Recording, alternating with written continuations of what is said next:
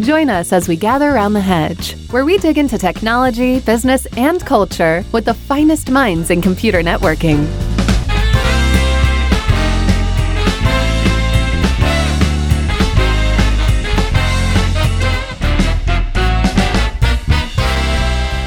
Well, hello, Tom. I have to pause there for a second after the countdown. It's it's a thing now. So Yeah, yeah. Because I was scrambling for the record button a few times ago. Hi, Russ. I'm doing great. How are you doing? I'm fine. I'm fine. My editor also says there's not enough space between the one and the hello, Tom, and so like it's really hard to find that line. So I have Ah. to pause. It's you know it's an important thing. so, so no new pictures, no new plants, nothing going on in your office. Everything looks exactly like it always does. That's Yeah, that's that's my life. Although I Oh, was thinking of getting a getting a bookshelf to put back there and put all my books oh, on. see that would make a change. Then you could move the books around. Yeah, yeah. and then then, then it, that would make it different. Yeah. And today we are joined by Scott Robin Robin. I don't know how to say Robe on. Like putting a Robe on. robe on. Yep. Okay, awesome, great. That's great. I mean, I'm terrible at this. So, and Scott is at the beach. Which beach? Uh, Sandbridge, south of Virginia Beach, on the Okay. beautiful east coast of the U.S.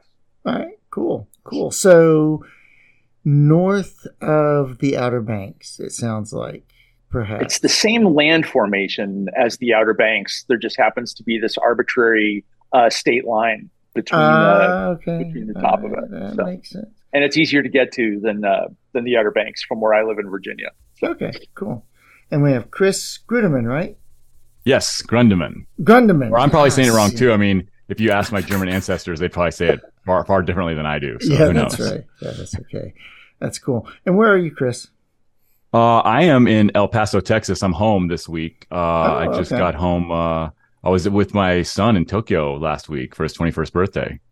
Oh wow, that's really Oh, cool. Good. Yeah, that's great. And you have a whiteboard, man. I've been thinking about buying a whiteboard. I mean, it's like kind of crazy having a whiteboard. I should get a big one and stick it someplace. I like it. I, I jump up there and, and draw. I'm I'm very visual though when I think, so it's it's helpful to me to kind of map stuff out and yeah. Yeah, no, it's good. It's good, and it's like set up in the camera, so you can actually bring it up close to the camera.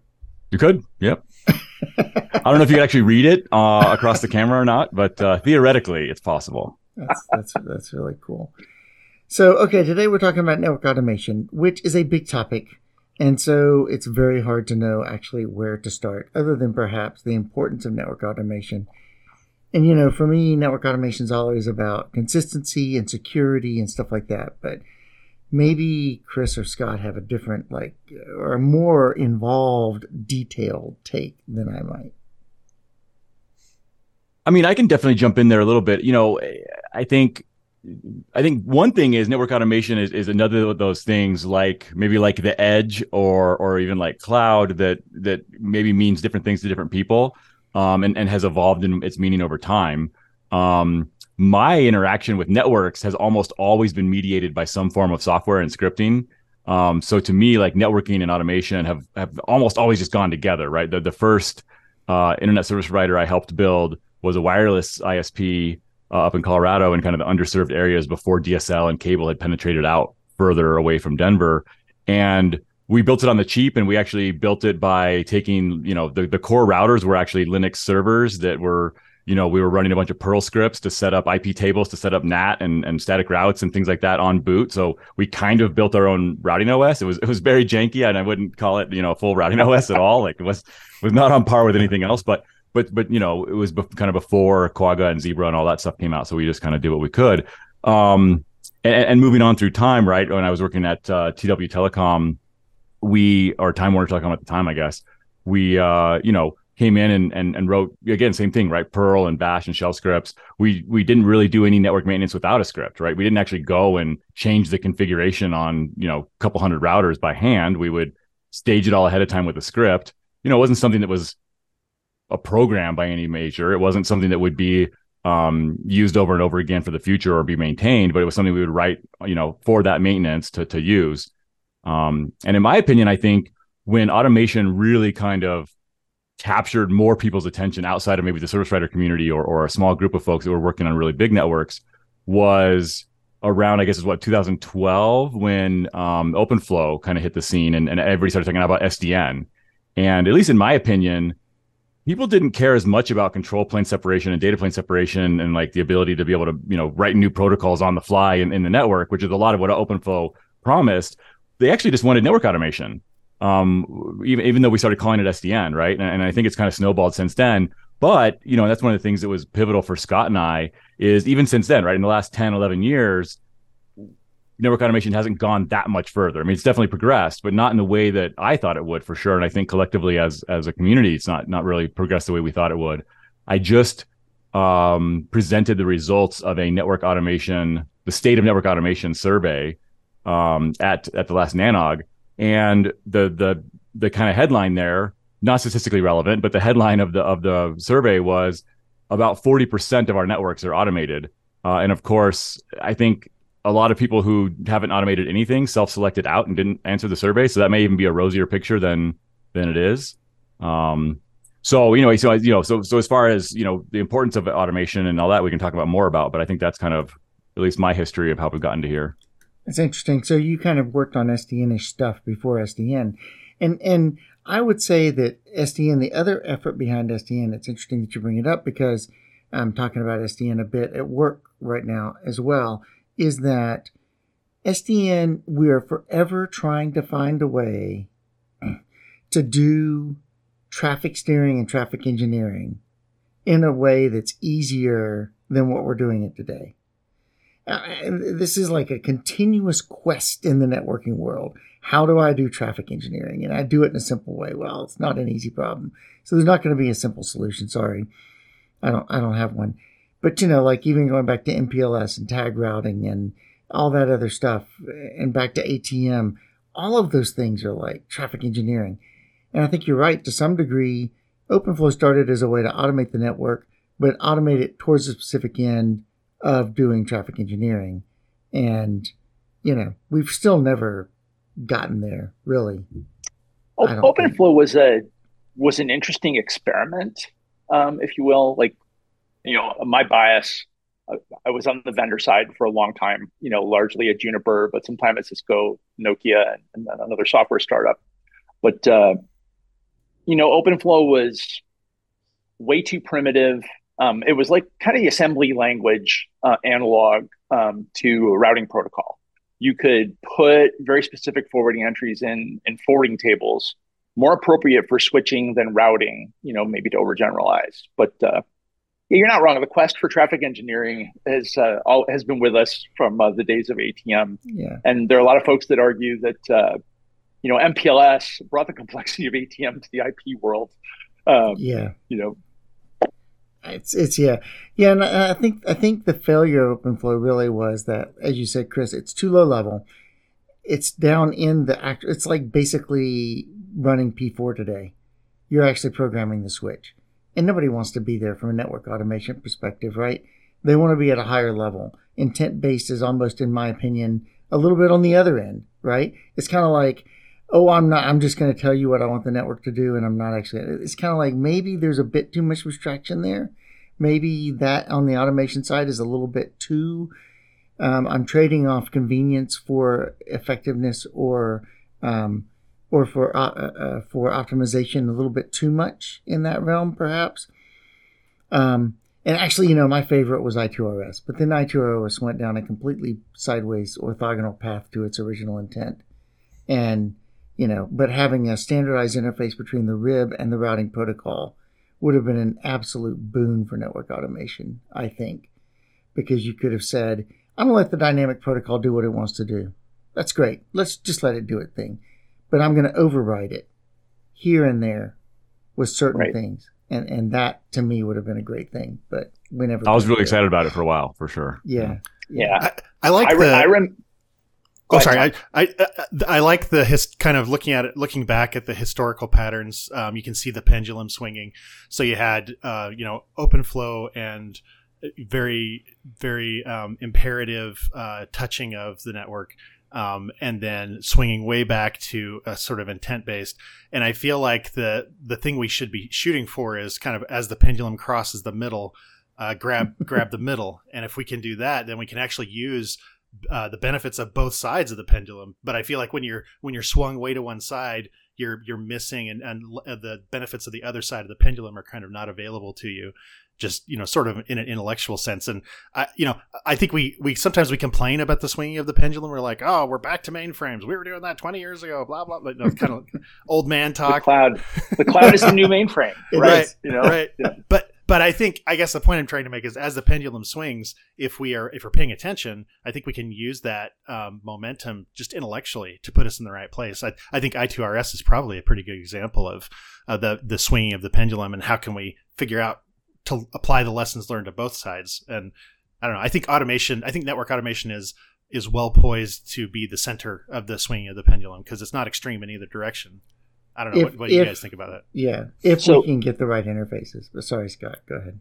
No, so so to, to Chris's point, you know, all the stuff that many of us have done in networking from our beginnings, you know, whenever it, whenever the beginnings were, uh, early '90s, late '90s, 2000s, it's all about automated mechanisms in the network, right? Is DHCP network automation? You bet it is, right? You know, were you managing IP addresses on a spreadsheet early on? You were, and that didn't scale, right? Um, our routing protocols automation, absolutely, right? And and our link state protocols an improvement over RIP, yeah, sure, right. So we've always been trying to find ways to make the network more resilient and free up fingers on keyboard time to do more interesting things. So that's that's nothing new. But uh, as Chris and I got to know each other earlier this year, like I I heard he was doing the network automation survey that he referenced, and uh, I said that's interesting. I need to I need to get to know this guy, um, and we had a couple conversations, and you know we just kind of you know metaphorically looked at each other and said, why isn't the rest of automation in the network taking off faster than it is? And we basically decided you know we're both entrepreneurs and we can do something about it. We don't need to ask anybody's permission. Um, so that's why we formed this new this new organization called the network automation forum to ask the questions what's the problem with the uptake? You know what's the attenuation? What's the friction? And what can we do to facilitate it um, and to pour some kerosene on it and fan the flame a little bit yeah i think it's interesting because i know that other people have tried to work in this space a lot of other people have tried to work in this place. The the whole the whole um, what was it? Um, uh, not SRE, but network network reliability engineer mm-hmm. effort at Juniper when I was at Juniper um, was a big part of this as well, and trying to teach people to do stuff. Um, but actually, I want to back up for a second because Chris, you said your first exposure to networking was through the automation side, which I find very interesting because of course I come from the electronic side. I mean, I'm sitting here writing slides for a book I just finished and I'm talking about modulation and how you modulate signals on ethernet and how you kill far-end crosstalk and near-end crosstalk and all that kind of stuff. Um, and so I, I find it very fascinating that you started on the automation side, kind of in an SDN world, building a provider so, I mean, that's just very interesting to me that that's where you came from. How do you see? I mean, do you see the rest of the networking world, like routing protocols and stuff, as kind of like, come on, guys, like really enough? or you? I mean, I'm just curious. I, mean, I, I, think calling what I was doing uh, SDN is, is generous, um, quite well, generous. But SD, SDN but yes, many things to many people. So fair enough. But it was software driven networking, right? I mean, it, it was. Um, and yeah, it's, definitely been interesting to, to see that. And I mean, one, you know, just as a kind of, you know, a side note, it, it definitely was a weird path in, I think, because one, it was, you know, I was building a wireless ISP and two, we built it kind of with, you know, like I said, with our own software and scripts and things. And so then I had to come back in. And when I got into like a real ISP, figuring out, you know, ATM and fiber and, and all the, all the stuff that people normally kind of learned first, I had to learn after, uh, which was kind of wild. Uh, I, kind of did like an upside down, uh, career move thing there. But, but but yeah, you know, definitely, you know, learning networking coming from that kind of, you know, building it on Linux servers and, and, and building it through scripting. One of the big things, and I'm not the first person to ask this question, but it definitely is front of mind for me, is why do the other kind of information technology disciplines have such an easier time with automation, right? And like like DB, you know, database admins, sysadmins, um, you know, just regular storage folks, just you know, kind of you know, across the board, almost every other practice outside of networking and maybe security um, in kind of the IT space does a lot more automation typically than than what we do in the network. And that's an interesting question, I think, is is looking at you know why that is, and and I think there are some structural reasons for that. Um, but definitely that background kind of led me to that question pretty early on. Um, and, and, you can see, right? I mean, part of it is the hardware issue, right? It, it's when you're working with a common x86 platform, um, it's a lot easier to do automation than when every single device you're touching has a different chip in it, right? That that's you know w- one piece of it, or a different operating system, and right, and right. every operating system is custom built for a certain thing, and there is i mean you know like cisco ios was brilliant when it first was first written but and partially because we didn't have processors that could do things. I mean honestly let's be honest the first processors we were working with in the in when we were dealing with cisco ios were oh my goodness motorola 8088s yeah. right yeah i mean pre 8088s i mean like right. so little processing power it was crazy and so yeah i mean i kind of you kind of get that but yeah but go ahead sorry i just just occurred to me that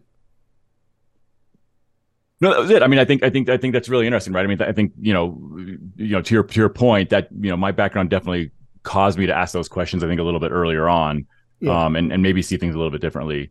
Um, which again, to you know, to Scott's point, that's one of the things we want to kind of circle back around on and and and figure that out. Like today, are, are those constraints still in place? Right, these historical things that cause networking to kind of go down a different path, a more manual path in a lot of ways.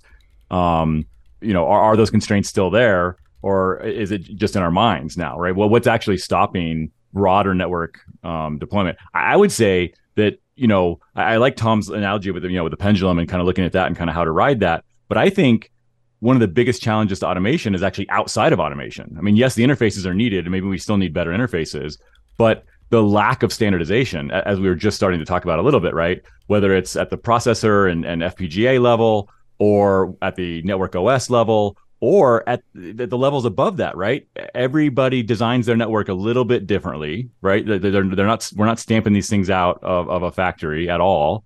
Uh, and then even once you design it, everybody configures it a little bit differently right? Uh, almost as a point of pride in some cases. In some cases, it's just, hey, this is the way I learned how to do it, so I'm going to do it that way. Right. In other times, it's like, oh, look, I can use dot 55 for my gateway instead of dot one. Well, cool, but now your network is less decipherable to everyone else who comes along after you, right?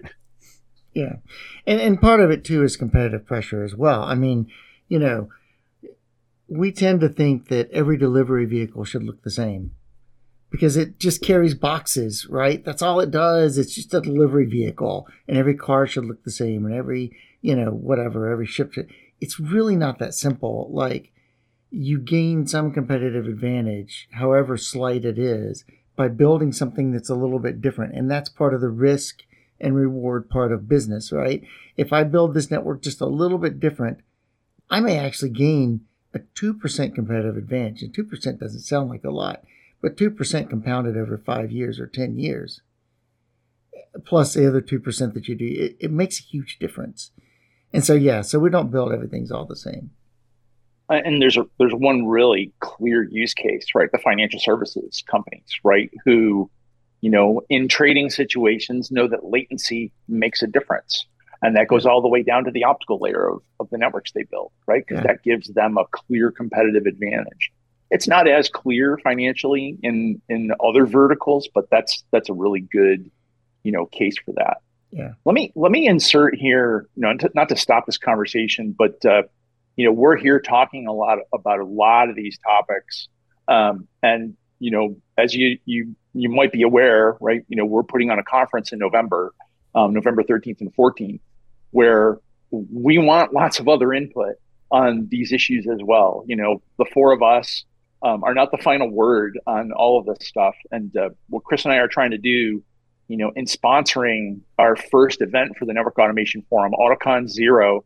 Um, I'll let you speculate on why we started numbering it zero. Um, you know, we're trying to get um, folks together from across the industry. You know, customers, consumers of automation, solution providers, and solution implementers. You know, like professional services firms that kind of bridge the gap and help uh, help customers implement um, we want to get people together and talk about what's working and share share stories, share information about how they've gotten around certain things. So sorry for the explicit plug um, uh, so early on in the discussion here, but uh, you know we'll keep talking and hopefully it'll generate thoughts and ideas from folks that are listening. And uh, if you want to hear more, you want to contribute more, you know, please join us in November.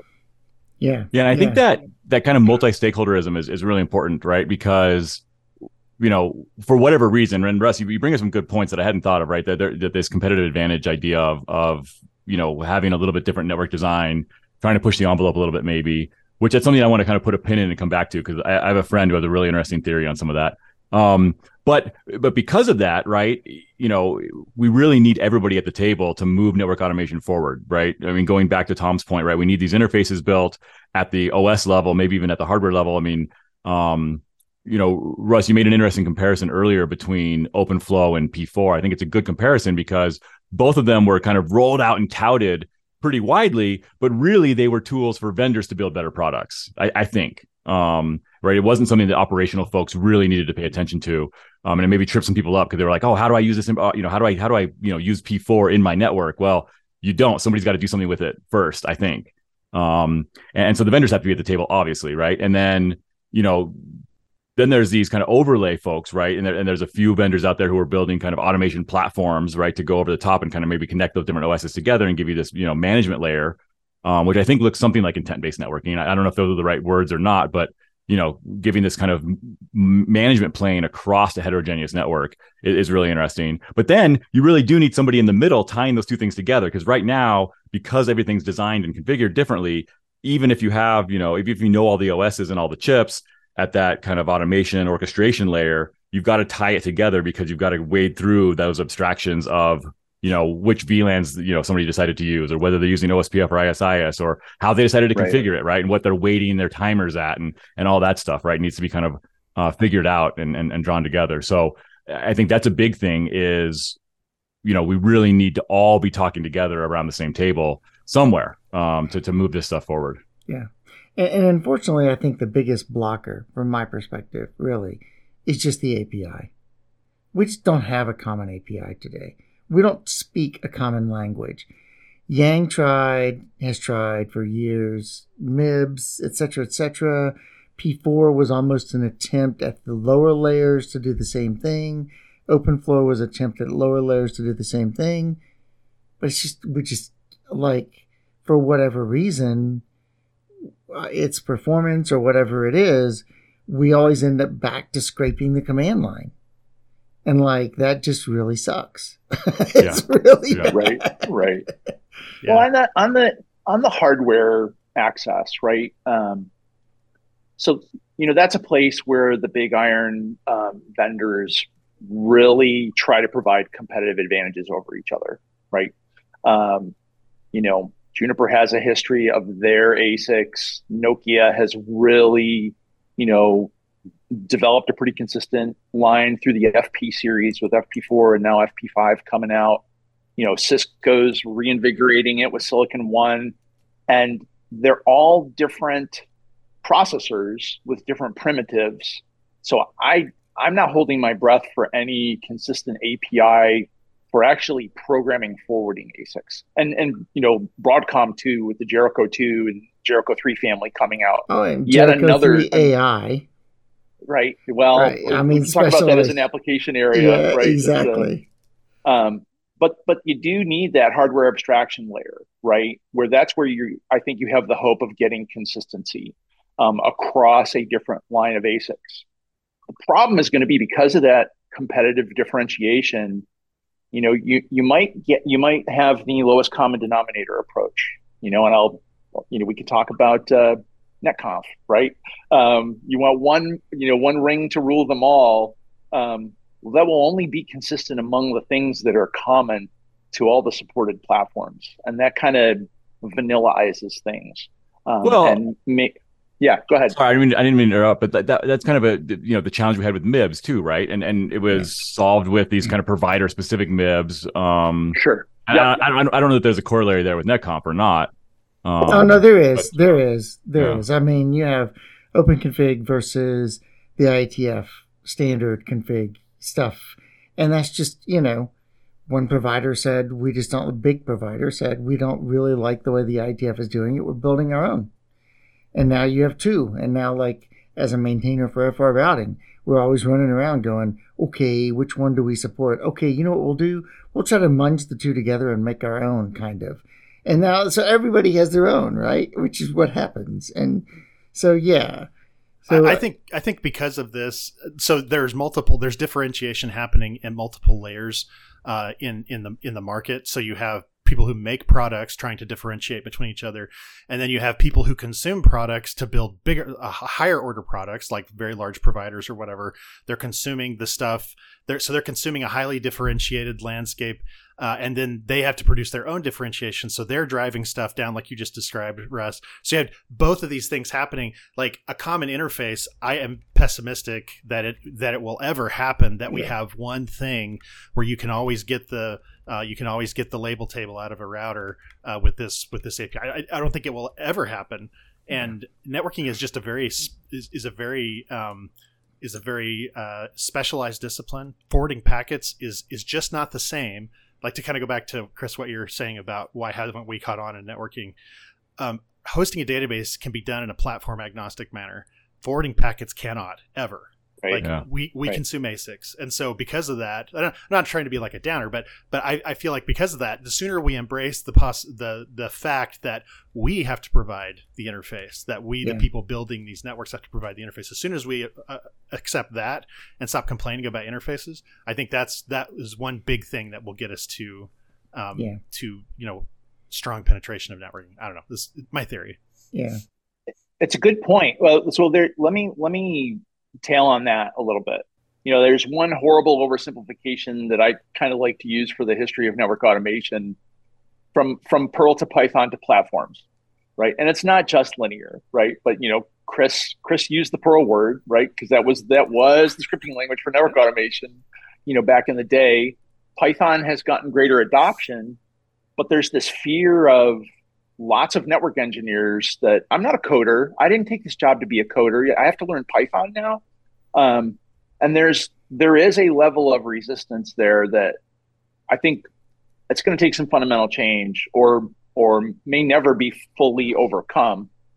But Tom, to your point, that leaves room for other providers to come and provide automation platforms that have the the magic word integrations, right? Um, and I want I don't want to get too product focused here, but you know, in the conversations that Chris and I are having, you know, preparing for AutoCon Zero, there's this family of companies that are rising up that have lots of integrations with the visibility vendors, the router vendors that make you not have to be a Python programmer to do automation at scale.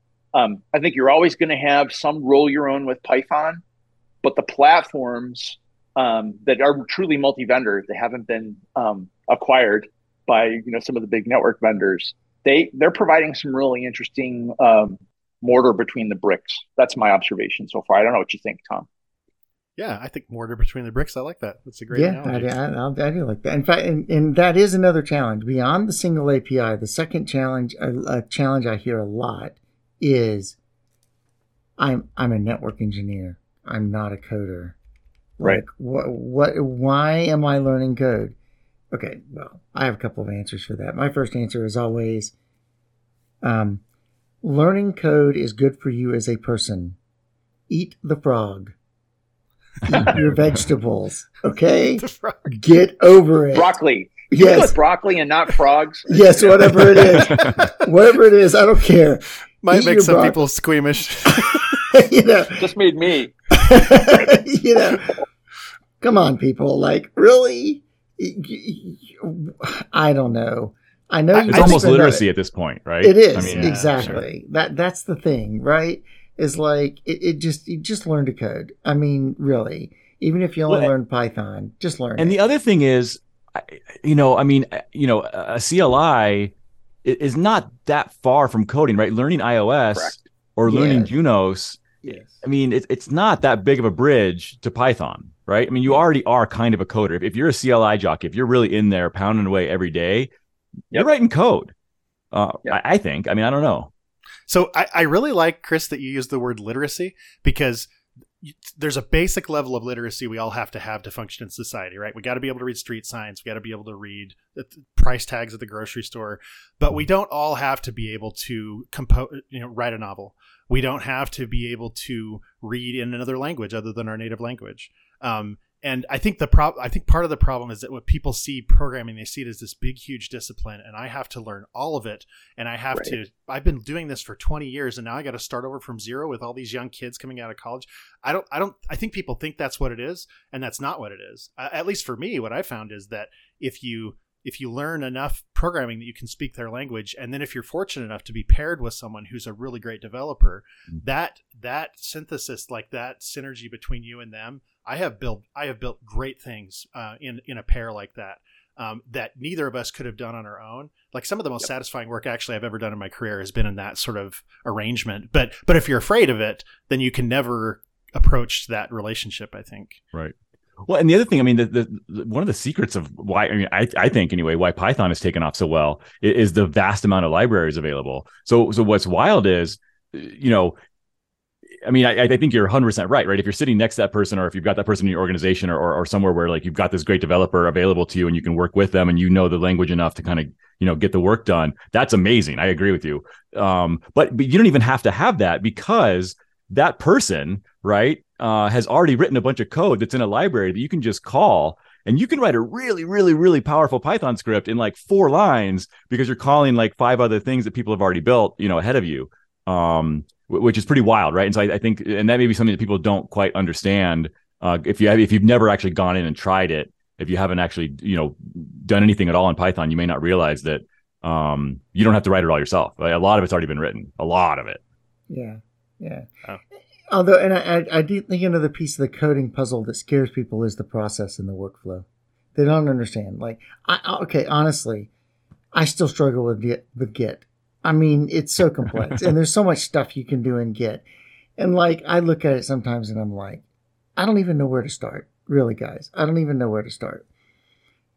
And so, and I've been doing coding for a long time. I mean, I've been, I started coding when I was in the, in the mid 80s, in the late 80s. I mean, that's, you know, writing C I just want to point out to the audience that they didn't already know Russ is a, a maintainer of FRR saying this. So if you don't, if you're struggling with Git, you're not, you're in pretty good company. right, right, right. Yeah, exactly. Well, and, and so, alone. I mean, Russ, if you hadn't gone there, I, I would have, right? So there's, you know, Chris rightly pointing out, you know, so much has already been done. And if you, if you are drawn to it and you have a you have an ability you know to think like a programmer be a programmer you can do it. Um, i think another layer of the problem um, is institutionalizing process and workflow um, in a network operations organization. Um, there I, I through this whole conversation i see so many individual contributors who can go and get smart on python and access all the tools that we've talked about out there and and be super literate in Git um, and Terraform, etc. Um, but their organizations are relying on them as individuals to fix the network automation problem for them, where there are things that need to be institutionalized. You know, and the, where where are the first level managers, the second level managers, and directors that are fighting for making the process baked in um, instead of just hiring somebody with Python skills is going to solve my problem. Hmm. Well, and that that leads to another question, which I think is really interesting. Again, kind of you know to your point, Scott. Th- there is this kind of business, political, right? The layer eight, layer nine issues um, that have a big impact here, right? So one is if you're in a, a large enterprise or even a, even a service provider, probably uh, there's these different business units, and, and a lot of times they'll each kind of have their own networking team, right? If you're if you're in a big enough organization, uh, and a lot of times, each one is solving this problem differently.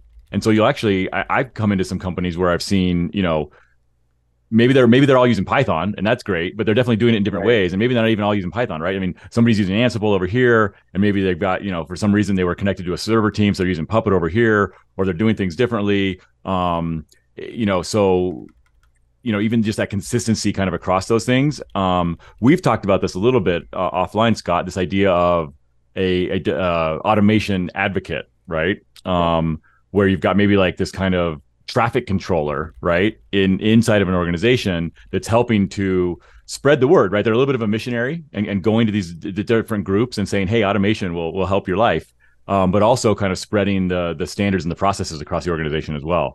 Um, so I, I don't know, Russ and Tom, if you've had any experience with with a role like that, with, with somebody kind of coming in, maybe for automation, maybe for something else, but having kind of that centralized um, center of excellence type of of, of approach uh, to, to spreading these things and getting them right. Yeah, but I think part of the problem is is that we're engineers. I mean, I'm just being honest. I mean, we don't we I don't want to like, see where this goes. Yeah, we, we we don't really like taking on those kinds of leadership cross cross organizational, cross within the organization types of roles. It's just not in our personality type, unfortunately. And and maybe this is something good that could come out of the conference as well, by the way, this and, and the automation forum is getting people to be to realize again, you know, as Mike Bushong says, they're not soft skills, they're superpowers. Hmm. And like, you know, don't be afraid. It's okay. You don't need permission to reach out to somebody in the other part of the company to go do Right. something. So I think, you know, one of the questions you asked early on, well, in the list of things we were going to talk about was like, where are the leaders? Well, the leaders aren't there because we just don't naturally, we're engineers. We don't gravitate to that. We just Hmm. don't. there are some organizations that I think ha- have done. I don't, I don't think this is the majority by by any means, but there are some organizations that use the principal engineering role to do this sort of thing. Um, where it's not architecture, it's not like sitting with and, and talking about uh, the structure of the business or anything like that, but it's also not like you know operations and making networks run. It's it's more of a technical leadership type of role. I I, I developed one of these roles for myself in one company. I've had it in other in other companies. I think that that is one way of accomplishing what you're talking about, Chris. Is that their main job is not to make make networks run and make packets move. It's to make sure that the correct ideas um, get the you know get get the right airtime in the organization and that the people and because there's lots of ideas out there. You really need the correct ones, including how to properly automate these systems. Those are the Right. ones that you want because people in general, I think, are are looking for especially in large organizations where there's so you got to get hundreds of people on board to do anything significant like it is it is like walking through molasses like it is. and so the, I think that one big key to that is you got to have someone whose job it is to de- to deliver and sort of evangelize uh, the correct ideas, and one of those should be like how to correctly structure network automation systems. Mm. I, I think that's one way to one way to do it. But but that person, to your point, Russ, it's not just somebody who finds the most satisfaction in building things. They have to be someone who finds Yeah. satisfaction in transplanting ideas. Um, Well, like they would have been a technical marketing engineer, right? But you just focus them internally instead of externally. yeah, sure. And Yeah, and part of the problem with that role is that I've discovered across time is that if somebody says this needs to be done, and then you say, okay, I'll go do it because I'm the leader in that space and nobody else is going to do it, you end up owning the code for the rest of your Mhm. life. and then you end up being mired in owning pieces of code that you've built across the years in order to Right. solve specific, you know, like, okay, I can go build the connector between point A and point B. There's this great book called The Soul of a New Machine, which is Oh all yeah, about Tracy Kidder. yeah, Yep. exactly. Yeah. And it's all about like this one guy who sits there and builds interfaces. Everybody else is off doing their own thing. And that's great. And that's what you want to do. I mean, that's what you need in this space is somebody just to build interfaces and to put people together. But the danger is, is that, you know, you've got to get your leadership on board to say, once I built the interface, somebody else has got to own it. I, Yeah. I can't Well- own all the interfaces. So to Tom's, you know, bravery in defining that role, um, it, it, it's it's I, I yay and amen to everything you said and the sustaining function, and it can't come down to just one person. That's that's a that's a death wish, right? Um, so I will gently challenge Tom and anybody else listening who has a similar idea or a different way of solving a problem. Submit a proposal for a talk. Um, unfortunately, when this comes out, we may have all our submissions in. But Tom, at least you right now, you're before the deadline. Um, I'm serious. You know that this is the kind of thing that needs to be spread amongst the the people that were you know will will be coming to the event for sure. Also, um, to Russ's consternation, learn Git so that you can have other people work on your code. That's right. That's right. It's a force multiplier, Russ. So. Uh, Dude, if I can learn it, I think we're about the same age. You know, uh, Fortran, Fortran and C programming in the mid to late '80s here. So, uh, um, I'm I, I'm I, sorry, Russ. I did not mean to pull you into this. I'm sure I'm sure Russ knows Git really well. No, actually, actually, I really don't, and I need to go read a book on it because I just haven't spent the time. And part of that, part of that's just time, and that's part of what I run into all the time. People ask me how so I jump, do something. Jump into jump into the deep end of the pool. I mean, sounds like you already have, right? I mean, the only Git skills I've learned have come from actually doing, right? Not not reading about it. So well, and, and that um, raises another. Oh, sorry. Go ahead, Scott. No, I'm good. Well, it just it just raises another interesting point around automation and kind of the, the challenge of getting automation further deployed. I think, which is I, there's a really good cartoon. I don't know where it originated. Uh, I wish I could give credit to to the cartoonist. Maybe somebody here can. But it, it, there's a picture of of two guys really struggling to move this cart, and the cart has square wheels. So obviously they're struggling, right? Oh, yeah. And then there's a dude behind him that's holding up a round wheel and he's trying to get their attention and they wave him off and they say no no man like leave us alone we're really really busy we don't have time for your stuff right now um and you know to, to, to, you know to your point russ right? You know there it's it's about the time. And to your point scott it's about what you're working on. And it, it, it can it can backfire on you though right? Because i've definitely used it as you were talking about scott in that if i take on a project that involves something i wanted to learn that's when i learn it right? When i actually have to when i when i you know when, when i've got to figure it out. But what that also means is I can get really down into the CLI and be cranking around in in in the guts of a router and and not look up and say, oh, you know what, I could have solved this by spending yeah. you know half the time writing um, a, a, program or a script or something, right? And so, and so you know, yeah. Going back going back to Tom's idea of a position. By the way, I learn a lot of stuff by teaching it. Mm. Sure. Because because if I'm going to stand in front of a class, I've got to know four times as much as I'm putting on the slides and I got to be able to answer questions.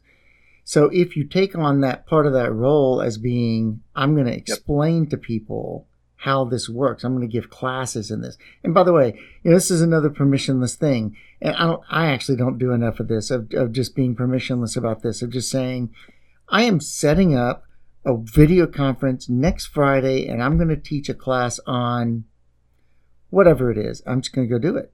Right. I do a lot of teaching outside of work, but I'm just saying this is something you could do that would actually develop this leadership within yep. the world in which you live to help, and it helps other people as well. So, like, you know, give a class on Git. I might come.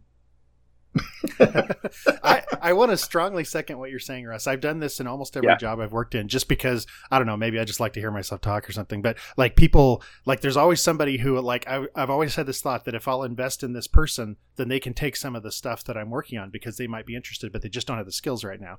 And so I've always, every place I've, almost every place, I've set up the classes you're talking about, Russ, and I've used different methods. Like my current one is a little, a little thing I do every week where it's just like I'm, I'm working on an open source NOS. So the focus of it is how can we break this thing? How can we make it bring it to its knees and make it malfunction?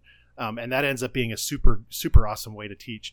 But then other times I've done it more formally, like okay, we have this thing we have to deploy in the field. Who wants to come learn about it? And there's always at least one and sometimes if you have a class of you and, and, two other people like some of the best friends i've ever made at work were this yeah. kind of thing. Yeah i um, bet.